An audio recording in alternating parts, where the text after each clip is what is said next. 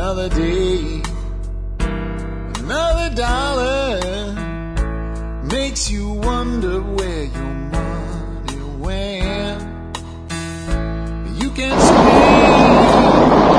Hi, folks. This is Jack Spirko with another edition of the Survival Podcast. As always, one man's view of the changing world and the changing times and the things that we can all do to live a better life. If times get tough, or even if they don't, dictated is, is almost always the case during my 50 mile commute between Arlington and Frisco, Texas. And if you're noticing anything different about the audio quality of today's show already, it's because uh, my headset is not in the car and I had to revert back to the days of the old lapel microphone. So it's probably not going to be as good audio, audio quality as, as you've come to expect lately. Uh, it's going to be much more like some of the shows in the very beginning were. And I apologize for that. But I also know my audience, and I figure you guys would prefer a show with some background noise to no show at all today. Today's show is episode 151. And what I want to talk to you about today is just basically how do you get it all done? Because when a new person or even an experienced person starts looking at all the things that you want to do in order to get your lifestyle into a more self sufficient, debt free, uh, ready for anything from the apocalypse to a minor emergency status, you look at it, you go, wow, uh, I, I just don't even know where to start. And where do I find the time is a big one. And I get this question at least once a day. I get some version of the question: How, how do you start, or where where do I find the time? And how do you start? I, I have some shows from the beginning I usually recommend, but you know, finding the time is really more about how you think. I want you to realize that there's people out there that are at all levels of preparedness, and every one of them gets up every morning and has the same number of hours to the day that you do. Uh, most people have to work a job, they work for a living, they drive to work, just like I'm doing right now, uh, but yet they get more done. And to me, it's one le- one thing that really helps is organization. But I, I'm really, just to be honest with you, completely pathetic at organization. I have terrible organizational skills, and I let a lot of things slip here and there. But what I've learned is I usually don't let things slip when they're important to me. For instance, I get on this mic and I do this show every weekday, no matter what, and it takes some type of a, uh, a technology disaster uh, where it just doesn't work, or it takes uh, on rare occasions if my voice is just gone from allergies or colds or something, and I just can't deliver. Th- that's what it takes to get me not to do that. And I've learned that most people do that with everything in their life. So part of it is going to be getting your mentality around how important these things really are, and you'll start to force them then into areas of priority and getting them done. But I'd also like to talk about how to allow your daily life just to give to some of the different areas without really setting aside time for it. One of the biggest things that we tell people that we're really heavy on telling people about the survivalist community is you need to store food in your homes. Now, I was talking to my wife this weekend while we were working on some video work that we've done for the premium members area, and I'll, I'll talk about that real briefly at the end. But she was saying, I understand why a lot of people don't get it. They just can't conceive of needing to store anything beyond, you know, next week because when you go to grocery stores and you look around, you see so much abundance. Now, that's not her being naive. That's her playing devil's advocate for the, the people that don't get it. But my response to her was, but you, you know, you realize what happens if, you know, we don't have Armageddon, we don't have flu pandemic. Let's just say that this summer or next summer, uh, fuel prices start to rise again. We start to see a pinch in the capacity demand curve between oil production and, and fuel output. And it runs the price of fuel up to five bucks this time or six bucks this time, which I think the next time fuel makes a run, I don't know when it's going to start, but it's going to go beyond what happened last time. It's going to make the uh, highest run we've ever seen. And the only reason I believe that is every time fuel's made a run, it's always reached a new high. So when that happens, let's say that we're in a recession, we're in a down economy, money's buying less, and the truckers get pushed just as far as they did last time, and, and one degree more, because the truckers this summer were about 1% away from saying, screw it, my, running my rig now costs me more than I make. They were so close to that, and when you get to that point, the only thing you can do is say, you know what, I don't care how much I need the money, it's costing me money to be on the road. I'm, I'm, I'm better off parking my rig and waiting for fuel prices to come down, and that would basically be a trucker strike. So if the truckers went on strike for let's say two to three weeks, and all these grocery stores around you didn't get resupplied, how long do you think it would take for them to begin to get wiped out? The first thing is the least prepared would panic first, and they would go out and buy tons of food that don't really make a lot of sense. Like they would buy like 50 loaves of bread or something like that. They would have to start rationing almost immediately. But sooner or later, the shelves would be practically bare. Now, let's say after three weeks and if things are starting to get really lean and there's not a lot of food out there and it's you can survive but it's uncomfortable. The truckers go back to work. They decide okay we've come to some kind of a deal. The government steps in. I don't know what happens but it's only three weeks long which would be a relatively short strike you would think that all of a sudden you're just going to flip a switch and the distribution system's back on and all the food's there. The problem is you've got now congestion at a part of the system. Wherever the food was being shipped to or stored first is overstocked. Some of it's probably laying in the fields rotting and you can't just turn the switch back on. So you'd be a two to three week minimum period of time to kind of get everything back to circulating again, and then we would have a probably four to six month period of elevated food prices. So the first thing I'm trying to do with food storage is make it important and make you understand how even a very small, seemingly not that big a deal occurrence can affect the food supply from your local grocery store. And then just start to run some other scenarios in there. Start to run the government locks us down because of a flu pandemic for 90 days and these other things. You start to realize what's there. The other thing you need to realize is that the food in your home, if you're buying the right kinds of food, store what you eat, eat what you store are assets. They're just as good as money in the bank. So when somebody says, well, I'm afraid to spend my money on food, I think I should keep it in the form of money, my question is always, well, you're going to eat the food eventually, right? So if you're buying a $1,000 worth of Mountain House, you know, freeze-dried eggs or something, uh, if you want to take that route, again, I'm not coming, I never come down on anybody's decision. You have to make your own decisions for your own life. But I can see somebody saying, yeah, I don't think I really need a $1,000 worth of freeze-dried eggs and potatoes. Uh, and, and I would happen to agree with that person. But if you're buying things like uh, pancake mix and uh, beans and pasta and rice as your core, and uh, different canned foods and different frozen foods, and you're you're creating this kind of plethora of food that you would eat anyway and then you need money, well, you take the money that you would normally spend on the grocery budget that week and you use it to backfill because you don't need to go to the grocery store because that's what your preps are for. They're not just for the end of the world as we know it. They're not just for complete catastrophe. They are for whenever you need them because of an emergency in your life including the emergency of, that a lot of people are going through right now of unemployment. And a lot of these people that are unemployed today, they were making really good money a few months ago. If they had stocked up six months worth of food and just done that, they would be in such a better shape today because they would have a six month period of reserves to draw from while they're looking for a new job and it's one less thing to worry about. And when you're in that situation, everything you have to worry about adds to the weight and the burden. So how do we make, now that we've built the case for why this needs to be done, how do we make this easier? Where do we find the time? Well, storing food's one of the easiest ones, folks. Start out with just clearing a spot of junk. There's got to be one in your house somewhere that's secure, dark, and climate controlled. Just a little space, a little area. Every week when you go to the grocery store, append to your list three, four, five items, whatever you can afford to do, that are going to go into that storage that are food that you would eat anyway. And when you get home, take those items right off your list. Here they are, right in front of me. These are the ones I bought today. Put them in that space. Just do that for a couple months.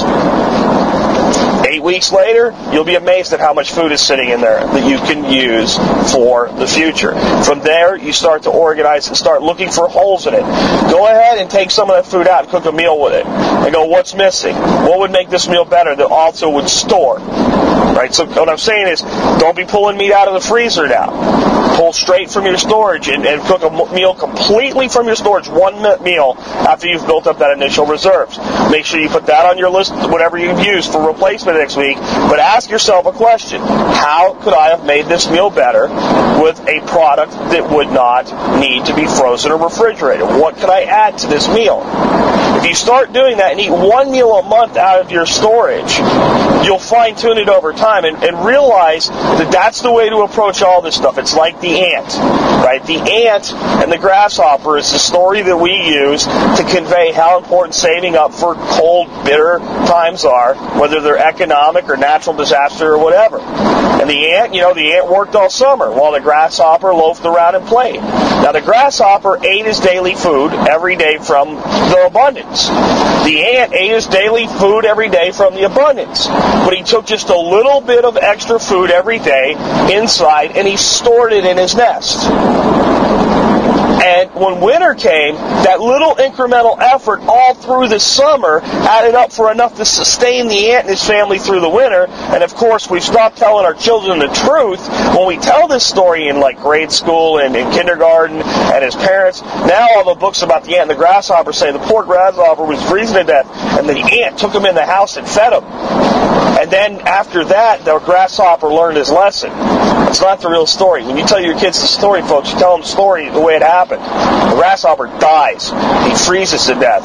And honestly, the ant probably cuts him up in little pieces and hauls him into his den because ants eat grasshoppers. That's not really a good metaphor for how we should treat the unprepared, but it's a harsh metaphor for how life treats the unprepared. So you take the philosophy of the ant and all these things, little tiny incremental steps. Let's look at another one that this is one that takes up a lot of time for people. This is the one I get the most questions about with time, gardening. How do you find the time with everything else you have to do to garden? Well, one, develop passion for it. Again, understand that the garden that you build for yourself is an asset. It's something that produces for you year in and year out, over and over again.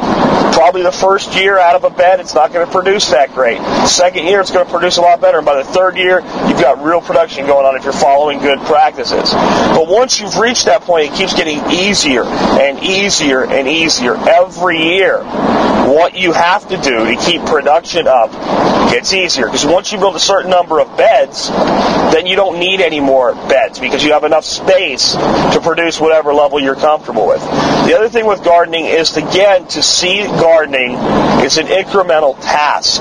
Everything other than when you're putting a bed in, you basically just have to work till you're done. And uh, you might be taking a break or something, but you really do kind of have to just, you know, you're not going to get anywhere until it's completely finished and filled up and ready to go. But once you plant, then it's time to take the incremental approach. This is what I mean by that. The mistake people make with their gardens is they're going to work on them on the weekends. So seven days is a lot of time for things like weeds to invade your garden.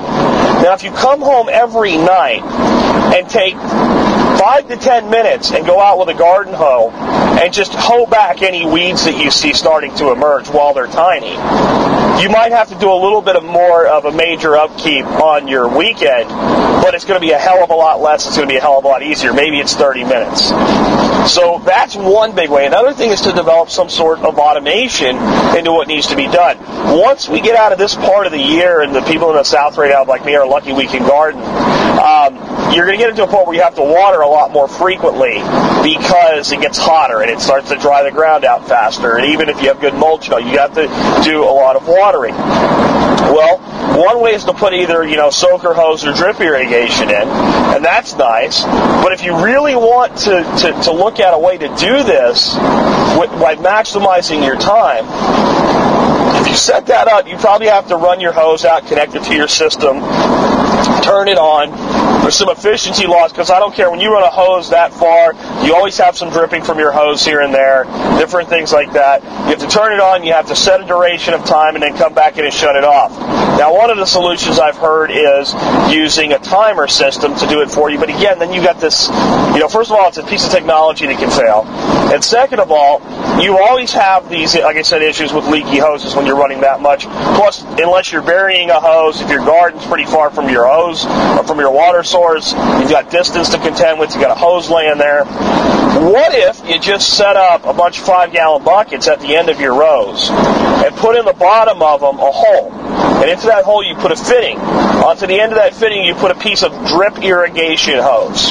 Like a little plastic hose that's got the tiny little pinholes in it. You run those from your bucket, maybe you run two rows out of each five gallon bucket. And then all, and you know, you get the cheap buckets because you don't need good quality buckets for this with a lid so that there's no problem with evaporation. Watering your garden now will consist of coming out, taking your garden hose, filling all of your buckets up, setting the lids on top of them. They don't need to be sealed. Just set the lids on top of them.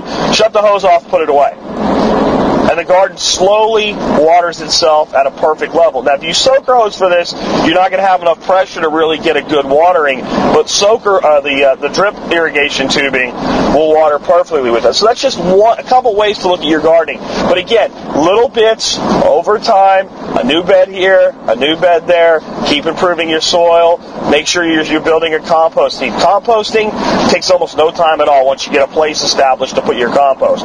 It's all your refuse from your kitchen that's not meat, but it's not protein based. Anything that's organic, it'll break down. You throw it in the compost pile.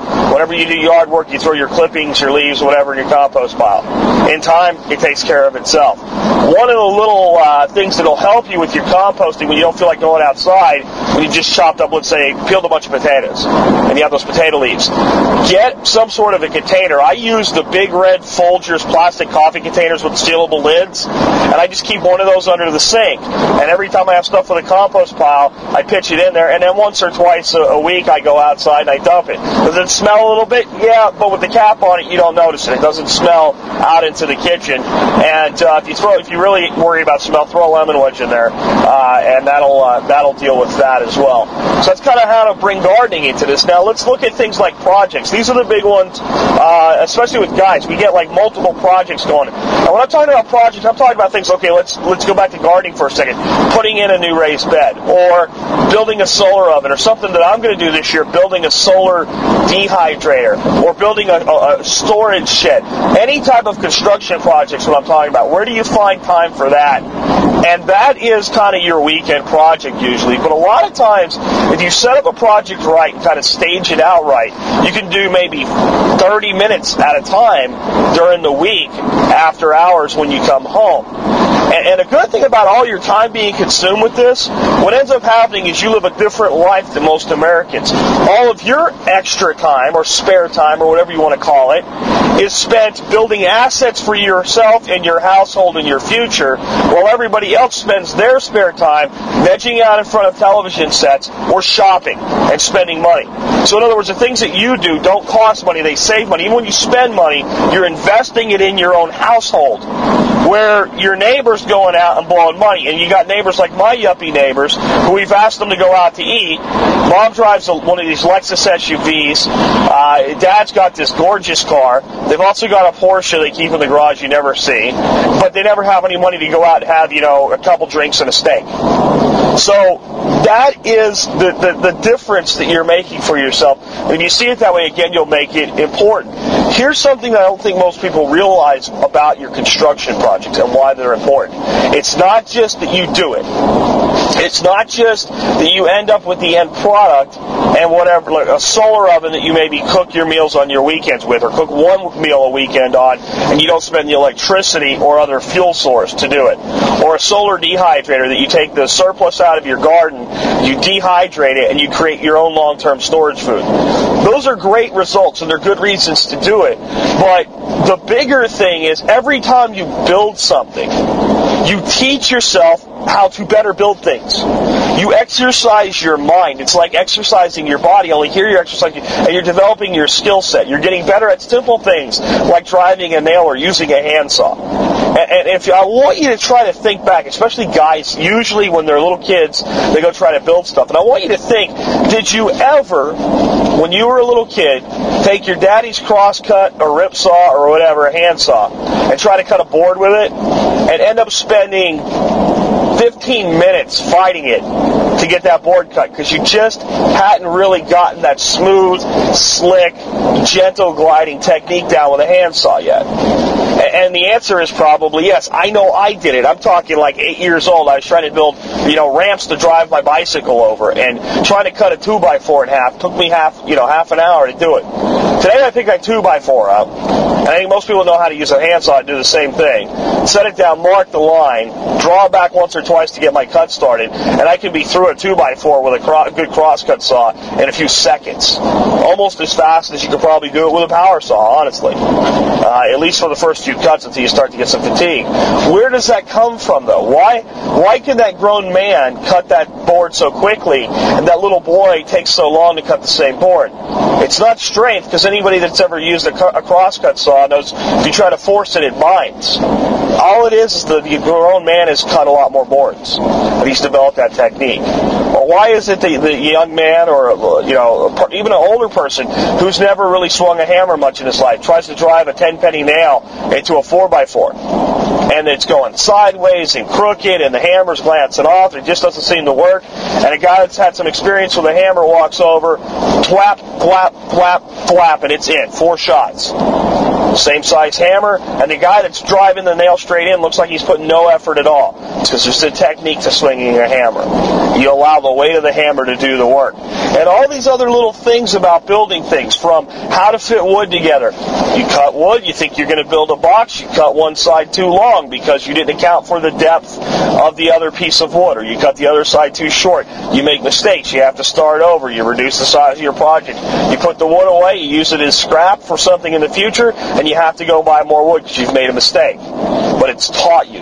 You've learned a new technique. And you've used your creativity and your mind, which is your most valuable survival asset. So your projects, your importance there is beyond just what they'll do for you, but developing the skill, how to build, how to engineer, how to design, how to think. That's the importance. Now, when you get them done, projects you get are the ones that you know you do kind of set your Saturday afternoon aside for. But just understand two rules about projects. They don't have to be completed the day you start them, but finish them before you start your next one.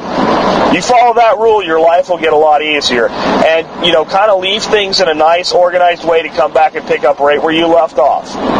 Uh, and guys, I'll tell you what, my projects always go better if I have a cold beer or two while I do them. Not too much more than that, or maybe my quality of construction goes down. Um, things like your bug out bag, putting that together. I think it's one of the first projects that a new survivalist needs to uh, get done because it's the thing that's going to sustain you if you get caught with your pants down, so to speak. You're away from home, or even you're at home, but you have to leave, uh, and you need to be able to take care of yourself for at least three days. You know, don't make this like you know having to mortgage your house to come up with the greatest bug out bag in the world. Get a decent bag and start putting your kit together. There's an episode at the very beginning of the season, uh, or the last year uh, show that goes through all the items on a bug out uh, kit. There are tons of forum threads out there in all different survival forums about bug out bags to get ideas from other people. We have a great one on our forum. Check that out. Make a list of what you want. Put it in order of what you'll use first and need most, and just slowly start to add to it. And anytime you need to use something out of it, think how would it have been better if I would have had something else. Append that to your list and just slowly build it up. Here's what you need to realize. Most people, when they get into this mentality, unfortunately for them, are in their late 20s to early 30s when they really decide to do something about this. And uh, there's fortunate people. There's some young folks I know that are 15, 16 years old that listen to this show that are already setting their lives up this way. It's going to be much easier for you. But when you're 28, um, you've had at least, if not more, 10 years of living life kind of, you know, work, spend, just kind of going lackadaisical carefree uh, to some degree independently and on your own. And whatever hole you're in took you 10 years to get in. So expecting to get yourself completely extricated from that hole in a month is insane. It's not possible. It'll probably take you two to three years to completely extricate yourself from a good hole that you spent 10 years digging if you were really digging. Maybe it's six months, maybe it's 12. I don't know. You have to decide that for yourself. But if you keep that mentality of you're the ant, you do a little bit extra every day, a little bit extra every day. You're paying down debt, you pay a little bit of extra every day. Every time some free money comes up, you either investing it in your assets for your lifestyle or you're paying down debt with it. A little bit every day, a little bit every day. One cut here, another cut there. That expense has now become an asset. It's cash flow. Now it's going against your debt. You do that slowly over time. You do the same thing when you're putting your bug out bag together. Once you have your bug out bag together, you really start working on your bug out vehicle. Now here's two pieces of advice I'm going to tell you. If you don't have these done, though I think they should be done today. In fact, three. One is your vehicle, in your vehicle, you should have basic tools. A basic set of hand tools, and at least things like jumper cables, uh, so that you can jump a car if you're stuck or if somebody else is stuck. That's one. Number two, in your vehicle, you absolutely should carry at least a couple gallons of reserve fuel. At least two, you know, get one of those little two and a half gallon cans, fill it up with gas or diesel. The, the, you guys that are all worried about stabilizing every ounce of fuel that's not in your car, you know, fuel will stay just fine for a month or two. You don't even have to worry about it. Every one or two months, take that, that can of fuel when you're fueling up, dump it in your car first, fill your car or your truck, and then fill the can back up. Carry reserve fuel. You, you, you, know, if you ever get in a situation where you just brain fart and you don't realize you needed to fill up, can you imagine sitting in a highway, five, six, seven lanes, one of these big highways at rush hour, out of gas? It really would suck. And something as simple as a few dollars worth of fuel and a few dollars for a good fuel can can prevent that from ever being you without a way to get out of there. It also will allow you at times, and I've done it more than once, to save somebody else's backside. And you want to help where you can. You really don't want to leave some poor lady. And I, one time I found a lady pulling a U-Haul trailer with a baby and a toddler in the car with her. Me and a friend of mine, we were working construction at the time, and uh, we had fuel just because we, we needed it for the construction vehicles. And uh, as we pulled, we, we kind of went by, we didn't realize that there was anybody in the vehicle. And as we went by, we looked over and we saw her, and she was crying. You could tell she was just distraught. She didn't have any idea what to do. It was kind of a bad part of town. It was probably a long way for us. It took us about you know 10 minutes because of where we were to be able to make a U-turn, come back up the highway, and get to her. We came, we pulled over, we filled up her car. She said the only thing she had on her cash-wise was a 20, and did we want it? I said, no, man, just pass it on. But if you don't carry fuel, you can't be that person. And trust me, if you want to give our community a better image and you want to attract more people, you want to be that person that can take care of those things. The third thing you need to have in your vehicle actually doesn't go in your vehicle, goes to your wallet, or for ladies, your purse. It's a AAA card. Now, AAA card isn't some big, sexy survival piece of gear. But I'll tell you what, it's helped my son twice with his used vehicle. Get him out of some pretty uh, annoying, I would call them dangerous, just just pretty tough spots where uh, you, you know somewhere in the car he's had this electronic ignition problem with this uh, this Pontiac Grand Am used car that he bought, uh, where the key has a chipset in it and it matches the ignition, and something would get lost in the communication there, and the car just wouldn't start. He's had it twice towed from locations that would have cost an awful lot of money, and he was really stuck, and they towed him and they gave him a ride home. And uh, my wife and I were both at work both times, and there was no way we could have went and got him. So that AAA card could have bailed me out. It could have bailed my wife out. When I had an accident, I had an accident last year. You know, it saved me a ton of money on towing, and uh, I was able to get on the phone with AAA and have a wrecker on the way uh, before I would have ever had a wrecker on the way from the city uh, and gotten their bill. So a AAA card, I know again, it doesn't sound like an AR-15. It's not. But if you drive a lot, if you're in your vehicle a lot, it may be infinitely more valuable. And that's something that doesn't take a lot of time. And it's to me, it's the cheapest form of insurance you can have uh, for your travels. Another thing that people wonder about how do you how do I know so much about the politics of the world and economics and things like that? And that is primarily because I listen to what's going on around me. I pay attention. At least once or twice a day, I go to finance.google.com and just look at what's going on. I monitor Fox News and things like that. I just drop that into my day. Just uh, when I ta- instead of taking a break and, and, and going out and smoking a cigarette like other people do and destroying my lungs, uh, I'll pull up you know Google Finance and just look at what's going on. And that helps me make decisions about what to do with my business in addition to how to run my life. I also listen to good radio shows. I'm a big fan of Glenn Beck. I've mentioned him a lot. He's probably my most uh, my most favorite mainstream media guy, and he's probably the closest to what we talk about here. Uh, you can listen to him on on your computer while you work if you don't if you're not in a car while his show's going on. Uh, I try to DVR his show at least once a week and watch it at home uh, while we eat dinner or something like that. I'll, I'll kind of let, let that run in the background and just kind of scan it and say, is there anything I need to pay attention to? Uh, I put this show out for the same reason, so that you can continue to educate yourself about everything in survivalism, from debt reduction to the economy, uh, to politics, to bug out bags, to all these different things. And since it's a podcast, you can listen to it anytime you want. So finding ways to use technology to keep that education process going all the time is important. And and then let's not forget the importance of being in good physical condition, being in good physical shape. I think that this is one of these things that, you know, we have a fitness product for everything anymore. We've turned into human gerbils, stair climbers, treadmills, exercise bikes, on and on and on it goes. And people are converting rooms of their houses into gyms. And I'll admit it, we even did it. I did it because my wife wanted one. But do you know the number one thing that you can do to get yourself in better shape, lose weight, be in better physical condition, better emotional condition, better all around condition, period? That's absolutely free that won't have a dramatic, you know, you won't lose 16 pounds in 16 days or anything like that with it, but will have that ant effect and very slowly, incrementally over time, over a year, make you in better shape than most people in this country. Walking, that's it. That's all it takes. And, uh, you know, you can make it as strenuous or as easy as you want, but just taking a walk every day. And there's more than one way to do that. Uh, usually at lunchtime, what I do is uh, I go eat my lunch away from the office just because if I don't get out of there for a little bit every day, I'm ready to snap my gasket. And uh, the people that work for me really wouldn't like me uh, if I got, you know, irate every day, and they'd probably quit on me and leave, and I got good folks. So to keep my head clear, I go away from the office, and pretty much, unless I have a, a, a business uh, lunch or something like that, I get away from everybody. And I eat rather quickly in my car, and I usually bring something, you know, usually a salad or something like that. And I'll go somewhere like Home Depot or Lowe's when the weather's bad,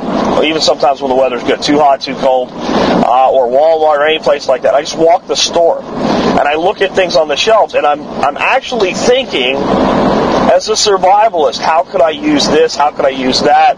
What could this do for me? What could that do for me? I don't really spend much money. I hardly ever buy anything when I do this. But if you think about the size of these stores, like a Lowe's or a Home Depot, it's easy to walk a half mile to a mile inside a Lowe's or a Home Depot just looking at things. Since you're looking at things, you don't even think about the fact that you're exercising. But when you're moving your body, you're exercising, whether it's your intent or not. This is why our ancestors, you know, our grandfathers and grandmothers never had gymnasiums. They never worked out. They never lift, lifted weights because they worked all the time, and that work was exercise. They didn't sit behind computers. Very few people 60 years ago in America had a job where they spent more than an hour a day sitting. Today, I'd say most Americans have jobs where they spend more than an hour a day sitting down. And uh, if you don't, don't take offense to that. I understand there's people that still out there swinging a hammer, and, and, and you know, sometimes I really miss the days when I did it too. I actually got a lot more satisfaction out of that than being behind a computer desk. Um, but that's the reality today. So it worked for them, it'll work for you too. So start looking at how you can add walking to your daily life. It's not that big of a step. Anybody can do it. People do it every day. You do it every day. Just do it a little bit more and do it as a sustained fashion and put a little bit of speed and bump into your walk. Don't walk real slow, loafing. Keep your shoulders up, keep your head up, and breathe as you walk. In through the nose, out through the mouth. You'd be amazed what that will do for you. Some of the other exercises I like to do, pull-ups, dips, and hitting a heavy bag. That's more of your conventional exercise. But walking is the number one thing that you can do today that'll cost you absolutely nothing, that'll be investing in your body for tomorrow. And from a survivalist mentality, it may be the best exercise that you can get.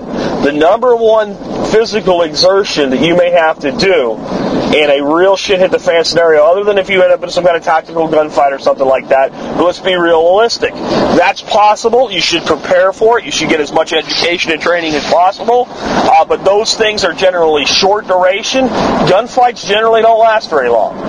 They usually last until somebody's dead.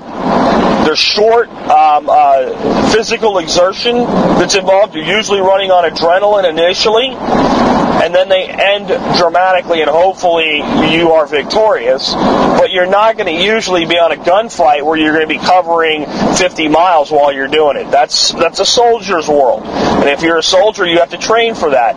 But as a civilian, you're training to defend your home and defend yourself and defend those around you. But the survival situation you could be in is you're trying to get back to your bug out location or back to your home.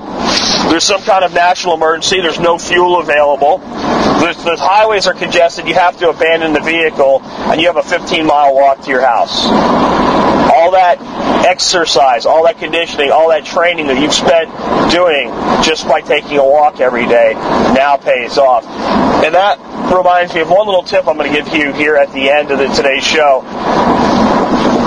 This is something so overlooked. If you work in an office where you wear dress shoes, especially ladies, you wear dress shoes every day, you better have in your bug out bag or in your vehicle or even in your desk drawer at work. Uh, and I don't like the desk drawer thing unless you also have them in your vehicle because it's easy to forget them. A pair of comfortable walking shoes or a pair of comfortable walking boots, something like that. You don't want to have to cover five miles in a pair of loafers, guys. Uh, I used to run all over New York City wearing shoes like you have to wear when you're wearing a suit. Um, and it would suck with all the distance we would cover on foot wearing shoes like that. I found the most comfortable pair that I could. And guys, that uh, if you're looking for a comfortable pair of uh, dress shoes, check out a, band, a brand called Nunn Bush, N-U-N-N-B-U-S-H, and uh, I've usually bought them at a department store called Kohl's. And I, you, since I run my own company, it's casual dress, and we don't really wear loafers to work anymore, so it's not an issue for me. But back when I was in the corporate environment. Um, I wore those shoes extensively. Look for the ones with gel in the heels. But even with those, if you have to cover five or ten miles, you'd be better off with a good pair of tennis shoes. So make sure you have those included in your vehicle or your bug out bag. So I think that kind of wraps it up for the day. And I hope it's helped you think, you know, just a little bit outside the box and more practically. And it's got you into the mentality, if you're not already there, of the incremental approach a little bit every day. As I finish today, I also want to throw out this is probably going to be the last opportunity to join uh, the Survival Podcast Supporting Members Brigade as a beta member. Uh, for you beta members that have already joined, thank you very much for your support. And I wanted to let you know that we actually got three videos done this weekend. Now, don't go log into your account just yet uh, because I haven't made them available in the back uh, your back office yet. But I'm going to do that sometime today. And when I do, I'll send an email to all the beta members saying there's three videos there. Now, the reason I'm going to close the beta program, it's probably only going to be for three or four days, uh, but I'm going to close the beta program just so that the people that are in there now can watch the videos, move around, navigate, give me some feedback, make sure nothing's going to break uh, before I let it let it wide open. And we're going to be doing more videos this weekend coming up. The videos that we did were just a little short one on multiple harvests from broccoli plants because I don't think most people realize how many times you can harvest broccoli. It's not just cutting that one big head off. I did one on building uh, a string and uh, pole trellis for climbing beans or uh, peas, and we did the strawberry pot one, which is the one that people were excited about. That one came out really great. It's about 15 minutes long, and you even get to see my wife Dorothy participate in it when I got her out from behind the camera. So it's going to be a really cool thing for the Supporting Members Brigade. Supporting Members Brigade is for people that want to support the show. Yes, there's additional content. No, I'm not taking away anything I've been giving up to until now. The forum, the blog, the podcast, free for eternity. I'll never charge for them. Older episodes of the podcast, first 125 episodes, available in a zip file download from the back office in groups of 25. So that's that's one thing that's there. The video we're starting to put there, and there's some other documentation and things that I'm starting to build up. So there'll actually be something in return for your money. But you know, understand it's really about if you like this show and you think it's worth a quarter an episode, it's a contribution to help us make the show even better. Because I'm really working hard to move into where this is going to be my full-time job, guys. This is what I'm going to do. Uh, eventually, it's it's you know maybe this year uh, that I make that move, but by next year it's definitely happening. We're making the big bug out. We're going to Arkansas. This is what I'm going to do every day. I'm going to spend five to seven hours a day on this show. The show's going to stay 30 to 60 minutes long, but I'm going to do more research, more content, and we're really going to do some cool videos. My wife was great on camera with me. I think the video section for the supporting members brigade is going to be great, and all of this stuff costs money, and I got to make a living. So this is, uh, you know, my thought was a quarter an episode isn't too much to ask on a voluntary basis. So those of you who have joined, great. And uh, there's what's called the foundational wall. I think there's about 20 slots left on that wall, and when they're gone, they're gone. And all that is is a page. It's got a bunch of look, brick-looking things on it with a name and a sponsor website. And uh, there's I think about 20 left. Those of you who have joined Friday, Saturday, or Sunday, I have not updated the wall since then. I'm going to do wall updates tonight, so your name and your sponsored site will be on the wall tonight. If you tell me you're not going to sponsor a website, I want everybody to have a sponsored website, so I'll assign you one. So really think before you tell me you don't want to sponsor a website, uh, because it's important that the wall look uniform. It's going to make it look like a wall. Uh, so I'll assign somebody like you know Gun Owners Rights or NRA or Boy Scouts of America or you know Second Amendment Foundation or I'll assign you something if you don't pick one. So you may want to pick one. Anyway, again, this has been Jack Spirko with another edition of the Survival Podcast, helping you figure out how to live a better life if times get tough or even if they don't. Makes you wonder where your money went.